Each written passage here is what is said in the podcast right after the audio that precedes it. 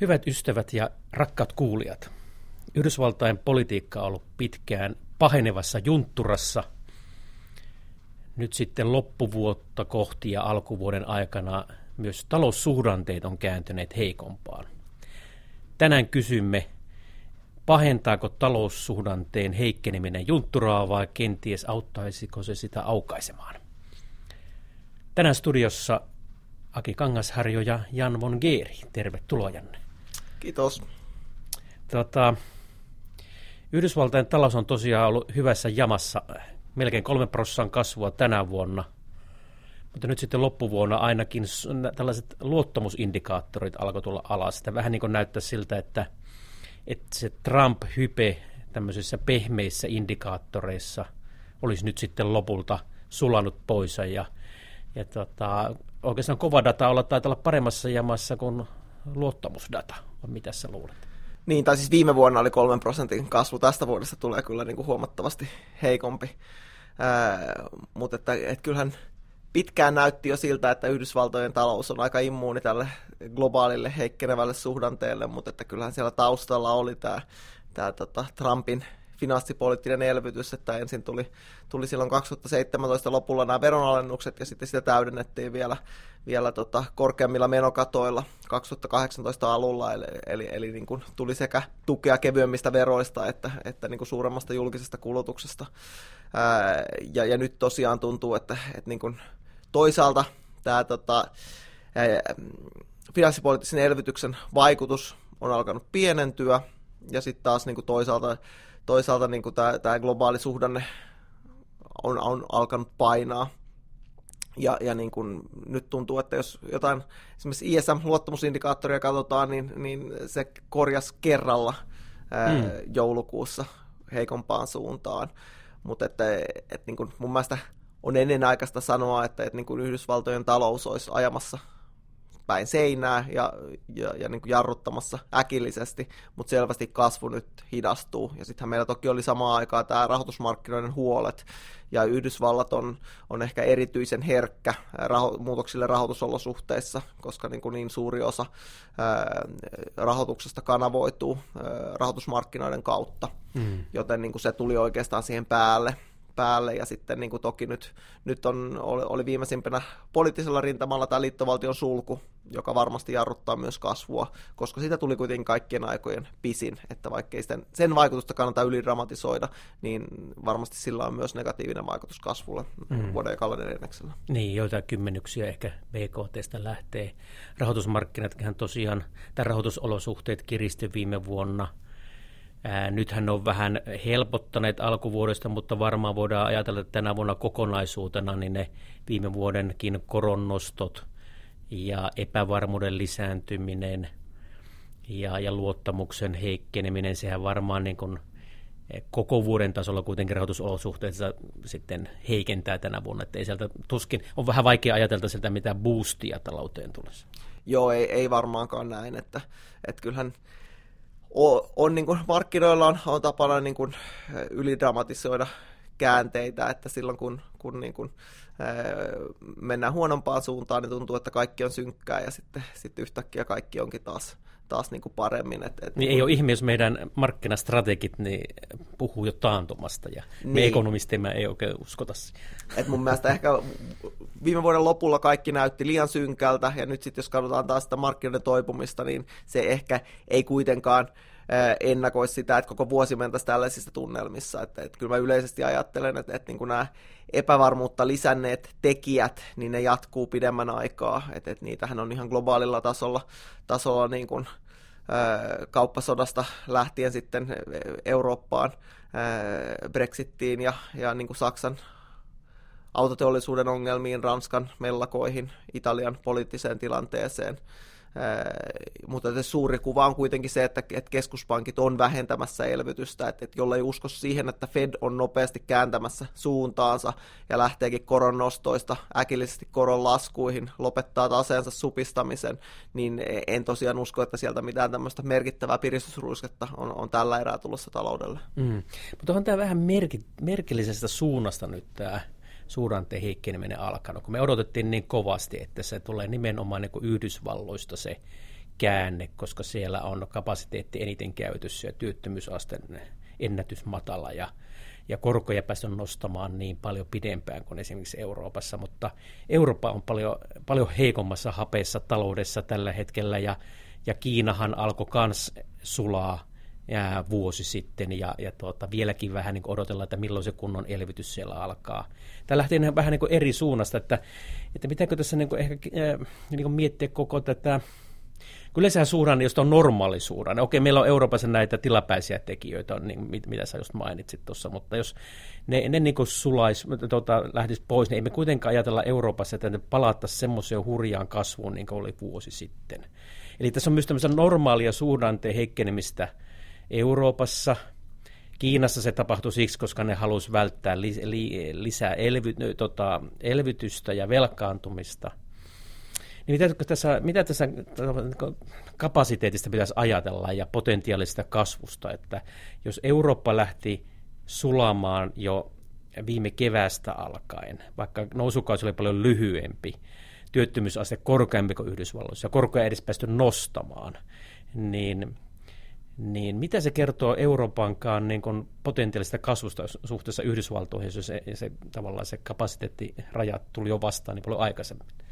Niin, no Yhdysvalloissahan tätä niin, kuin niin sanottua perinteistä suhdannetta varmaan sotki osittain se, että, että niin kuin nähtiin tämmöinen merkittävä finanssipoliittinen elvytys oikeastaan vastasyklisesti syklin kannalta aikaan, jolloin sitä ei olisi tarvittu, joka sitten ehkä just vauhditti kasvua silloin, kun sitä ei olisi tarvittu ja ehkä viivästytti sitä hidastumista ja sitten ehkä lisää myös riskiä mm. siitä, että sitten kun se hidastuminen tulee, niin se onkin, onkin niin kuin entistä voimakkaampaa.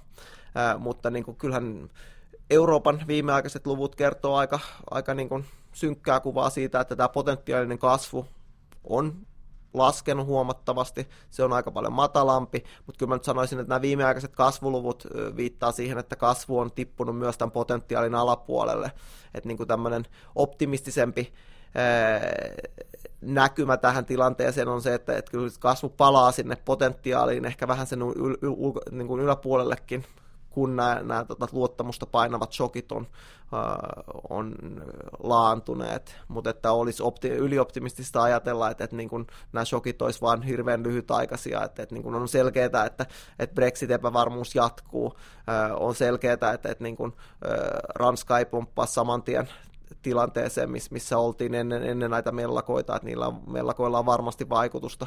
Toisaalta ne jatkuu, mutta että, että toisaalta myös niin kuin Macronin politiikkaan. Ja tämä Macronin uudistuksethan oli oikeastaan yksi tämmöinen toivonkipinä siitä, että, että euroalueen potentiaalista kasvua saataisiin hilattua ylöspäin. Italian hallitus on edelleen vaikka on pehmentänyt linjaansa, niin pitää, pitää sitä linjaa. Että ei, ei tämä, niin tämä euroalueen kasvunäkymä mikään kovin ruusuinen ole, ole siitä huolimatta, että, että niin kuin varmaan viimeaikaiset, viimeaikaisista kasvuluvuista tämän vuoden aikana päästään vähän parempaan loppuvuotta kohden, mutta, mutta niin kuin mm. kyllä niin kuin heikkous varmaan alkuvuoden jatkuu. Mm. Ja heikkous varmaan kovassakin datassa nyt sitten Yhdysvalloissa vahvistuu. Nyt sitten kysymys kuuluu, että minkä verran tämä Yhdysvaltain heikkenevä suhdanne vaikuttaa politiikkaan. Ainakin, ainakin tol, ajallisesti kauppasodan liennytys alkoi lokakuussa, jolloin myös pörssikurssit tekivät merkittävän korjausliikkeen alaspäin, että siitä voisi ainakin niin kuin, tällä tavalla ajallisesti tehdä semmoisen johtopäätöksen, että Trump käy sitä pehmeämmäksi, ainakin kauppasodassa, mitä huonommin pörssillä menee. Ää, mutta ja, ja nythän on saatu, Trump myös koki tappion tässä liittovaltion sulussa. Se ei saanut muuria aikaiseksi, mutta silti liittovaltio ainakin vähäksi aikaa auki. Mitä luulet, kuinka tässä käy, että onko Trumpin nyt peli pelattu, että kun suhdanne kääntyi, niin sillä, on, sillä ei ole enää ässiä hihoissa? Niin, kyllähän tämä tota, koko ajan tuntuu, että, että niin Trumpin tulevien liikkeiden ennakointi käy vaan yhä, yhä niin kuin vaikeammaksi, että, että jos luulee, että löytää jonkunlaisen kaavan siihen, miten hän käyttäytyy, niin, niin sitten, sitten hän tekee jotakin muuta, mikä muuttaa tämän kaavan, että, että kyllähän toi oli niin, kuin niin selkeä tappio hänelle tämä, tämä niin. Niin kuin liittovaltion sulun päättäminen ilman, että hän sai mitään siitä hyväksi, että hän, hän periaatteessa piti 35 päivää liittovaltiota suljettuna eikä saanut sitä yhtään mitään ja, ja yhtäkkiä vaan käänsi, käänsi niin kuin mielensä, mutta että, toki se kertoo jotain, että jotkut asiat häntä kiinnostaa, että ehkä se tässä nimenomaan oli se, se niin kuin taloudellisten kustannusten nousu ja siinä vaiheessa, kun, kun rupesi näyttää siltä, että lentokenttiä joudutaan laittamaan kiinni, niin se rupesi pelottamaan liikaa ja kyllähän varmasti pörssikurssit on, on se yksi mittari, millä hän mittaa omaa onnistumistaan. Et sitä taustaa vasten taas se, että nyt on nähty markkinoilla korjausliike, niin, niin, niin tota, e, ei ainakaan kannusta häntä varmaan pehmentämään näkemyksiä Kiinaa kohtaan. Ja toinen tilannehan on se, että ilman Trumpiakin oltaisiin varmaan jonkunlaisessa pattitilanteessa USA-politiikassa, kun senaatti on kuitenkin republikaaneilla ja, ja edustajahuone nyt ää, demokraateilla, ja Trump sitten entisestään kärjistää tätä tilannetta. Että niin kuin, on vaikea nähdä, että, että nähtäisi mitään kovin suurta umpisolmun avaamista politiikassa, vaikka Trump kääntäisi kelkkansa ja yrittäisi oikeasti luoda yhteisymmärrystä kongressissa. Ja, ja se on mun mielestä aika niin kuin tämmöinen iso jos. Mä en, mä en usko, että Trump siihen lähtee, että, että hän ennemminkin pyrkii sitten näyttämään kovalta niillä rintamilla, missä hänellä itsellään on valtaa, jos hän ei saa kongressissa tahtoa läpi. Mm. Ja kyllä eihän tässä mitään on myöskään vielä niin kuin päätetty, että kauppaneuvottelut jatkuvat ja toisaalta liittovaltio avattiin vain kolmeksi viikoksi. Oletko sä viime aikoina minkälaisia uutisia lukenut tästä liittovaltio väännöstä, että onko siellä nyt Trumpilla uusia suunnitelmia, miten hän saisi sitten muurille rahoitusta? No kyllähän hän nyt ajatteli, että hän teki vain myönnytyksen nyt, että kun demokraatit on periaatteessa luvanneet, että, että he keskustelee vasta tästä, tästä tota rajaturvallisuudesta ainoastaan sen jälkeen, kun tämä liittovaltio on jälleen avattu. Ja nythän nämä keskustelut on alkanut, että, että niin kuin, ää, siellähän on luotu työryhmä, missä on sekä demokraatteja että republikaaneja, jotka miettii nyt tuota kompromissiehdotusta. Et, et demokraatithan on valmiita antamaan rajaturvallisuuteen rahaa, kunhan se ei mene Trumpin muuriin. Että tässä on niin kuin se suuri, suuri niin kuin vastakkainasettelu. Ja, ja Trumphan on itse pehmentänyt jo kantaansa moneen kertaan tämän muurin suhteen, että aikaisemmin piti olla koko rajan kattava betonimuuri. Nyt hän on hyväksynyt sen, että, että niin kuin tämä muuri on ainoastaan osittainen, että niissä kohdissa, missä ei ole luonnon asettamia esteitä, niin kuin esimerkiksi jokea tai, tai niin kuin vuoristoa, ja sittenkin kelpaa tällainen joku teräsrakenteinen halvempi muuri. Et nyt hän on viimeksi puhunut, että hän tarvitsisi sen 5,7 miljardia dollaria tähän, tähän muuriinsa, ja, ja niin kuin puheissa on pehmentänyt kantaansa, että, että varmasti hän haluaa jotakin, mutta että, että niin kuin, hän on tällainen diilintekijä sitten kuitenkin, että, että, että, että kun hän jotain saa, niin, niin se voi riittää, mutta että tällä, tästä, tästä, tota, tähän mennessähän nämä demokraattijohtajat Pelosi ja Schumer on sanonut, että, että he antaa dollarin Trumpin muuriin, niin se ei ehkä kuitenkaan riitä. niin, kyllä. Ja, ja Trumpin Trumpin tota, uhoaminen jatkuu sitten laajemmallakin rintamalla. Ää, tässä kävi myös, jos ajatellaan näitä ajallisia, ajallisia tällaisia yhtymäkohtia muitakin kuin, kuin kauppaneuvottelut ja, ja pörssin sukeltaminen, niin, niin myöskin Fed on muuttanut linjansa aika sopivasti nyt sitten sen jälkeen, kun Trump on uhonnut erottaa Powellin ja, ja tota, muutenkin vähän harrastanut tällaista tällaista politiikkaa niin kuin näiltä autoritaarisilta johtajilta niin kuin odotetaankin, jos, jos ajatellaan, että mikä uhkaa ylipäätään demokratiaa tämmöisessä maassa, jossa ei ole tankit kadulla eikä niin kuin oteta väkivalloin ää, valtaa itselleen, niin siihen kuuluu toisaalta ää, vastustajien mollaus niin, ja, ja vankilaanpano, niin kuin se haluaisi Clintonin lock her up tyyppisesti vankilaan, tai, tai sitten saadaan, yritetään saada instituutiot sillä tavalla toimimaan, että ne, ne suosisi vain autoritaarista johtajaa tai, tai valjastetaan media sitten sopivia, sopivia valeuutisia levittämään, mitä se kovasti ainakin haluaisi Trump tehdä. Ää, mitä sä luulet, että kuinka paljon Fedin, Fedin ää, uudessa ohjeistuksessa, kun ne ovat ne paljon pehmeämmäksi tässä loppuvuodesta käyneet, niin kuinka paljon he ovat nyt sitten kuunnelleet Trumpia ja kuinka paljon katsoneet oikeita dataa? Kyllä mä luulen, että se on tämä jälkimmäinen, että on katsottu sitä oikeaa dataa, että, että Powell tuntui pitkään ajattelevan niin kuin näin, että, että hän miettii myös rahoitusvakausasioita ja että hän on selkeästi poikkeaa, hänen linja poikkeaa edeltäjästä siinä, että hän ei ole markkinoiden orja, että hän ei käännä heti, heti tota, Fedin asennetta kun heti ensimmäisellä kerralla, kun markkinoilla tulee ongelmia, mutta että, että kyllähän nyt todellisuus on ehkä, ehkä näyttänyt toisella, toisenlaiselta.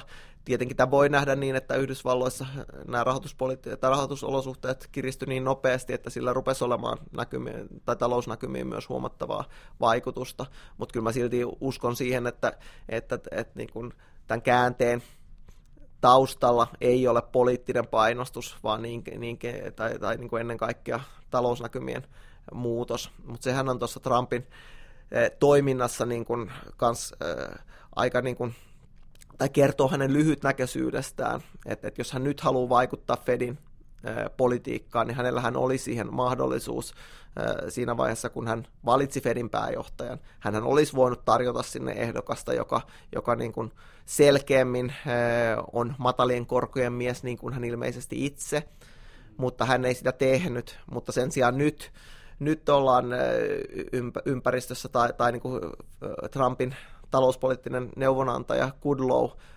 kertoi tässä, että, että nyt Fedin, Fedissä, jossa on edelleen vapaita paikkoja, niin nyt sinne haetaan kandidaatteja, jotka eivät usko siihen, että nopea talouskasvu vauhdittaa inflaatiota. Eli toisin sanoen tällaisia nopea, niin kuin matalien korkojen ty- tyyppejä, mutta et, et kyllä tässä niin väkisin miettii sitä, että eikö Trump oikeasti ymmärrä vaan niin kuin asioita, onko hän niin lyhyt, lyhyt katseinen, että, että silloin kun hän valitsi Powellin, niin hän ei ajatellut, että, että koronostot jatkuu ja jossain vaiheessa ne oikeasti jarruttaa talouskasvua, vai hakeeko hän vaan syntipukkia, että on ihan sopivaa nyt, että Fed on nostanut korkoja ja, ja sitten nyt kun talouskasvu hidastuu, niin Trump voi, Trumpilla on syyllinen, että, että tota, hän on tehnyt kaikkensa, että talous voisi hyvin, mutta talous hidastuu, jarruttaa sen takia, että Fed on kiristänyt rahapolitiikkaa liikaa ja sen takia, että demokraattien kanssa ei päästä poliittisesti mihinkään sopuun, jolloin niin kuin ei voida estää sitten että, että finanssipolitiikan kiristymistä, ei voida enää antaa lisää finanssipoliittista elvytystä. Et, et niin kuin voit nähdä myös toki, että tämä olisi osa hänen suurta suunnitelmaa sillä, että haetaan muita syyllisiä, mutta että on hyvin skeptinen siitä, että, että jos Yhdysvaltojen talous on taantuman lähe, niin kuin reunalla tai itse taantumassa vuoden 2020 vaalien alla, että et niin kuin syyttely siinä vaiheessa pelastaisi Trumpia. Mm, mutta varmasti, syytte, varmasti kohteita hän etsii kovasti ja varmasti omasta mielestään syylliset löytyy ja ne löytyy muualta kuin peilistä. Mutta näin tässä taas käydään meidän podcastissa, että, että vaikka suhdanne sulaa, niin emme usko, että Trump sulaa sen mukana, tai ainakaan hänen mielipiteensä ja poliittinen umpikuja ei, ei sula eikä ratkea sillä, että suhdanteet heikkenee. Ja, ja vaikka, niin kuin tuossa äsken sanoitkin, että vaikka Trump lähtisi, ää, niin se, se poliittinen umpikuja ei ratkea silläkään. Kyllä, kyllä tämä Jenkkien tilanne on paljon syvempi, ää, syvempi ja kauaskantoisempi, eikä riipu pelkästään yhdestä miehestä. Mutta näin tässä kävi. Ää, Yhdysvaltain suhdanne heikkenee, talouskasvu hidastuu viime vuoden vajasta kolmesta noin kahteen tänä vuonna ja, ja reiluun ehkä suunnilleen yhden prosentin vauhtiin ensi vuonna, koska finanssipolitiikan lisäksi myös rahapoliittiset olosuhteet heikkenee. Ja muutenkin talouskasvun näkymistä ja talousennusteista muualtakin kuin Yhdysvalloista, niin voit seurata ja kuunnella meidän tuoreet näkymät meidän ää, Nordea Markets tallenteesta, joka löytyy YouTubesta – Economic Outlook-tallenne, jossa on meidän webinaarimme tämän viikon maanantailta. Ei muuta kuin ensi kertaan hyvää lumista talvea. thank you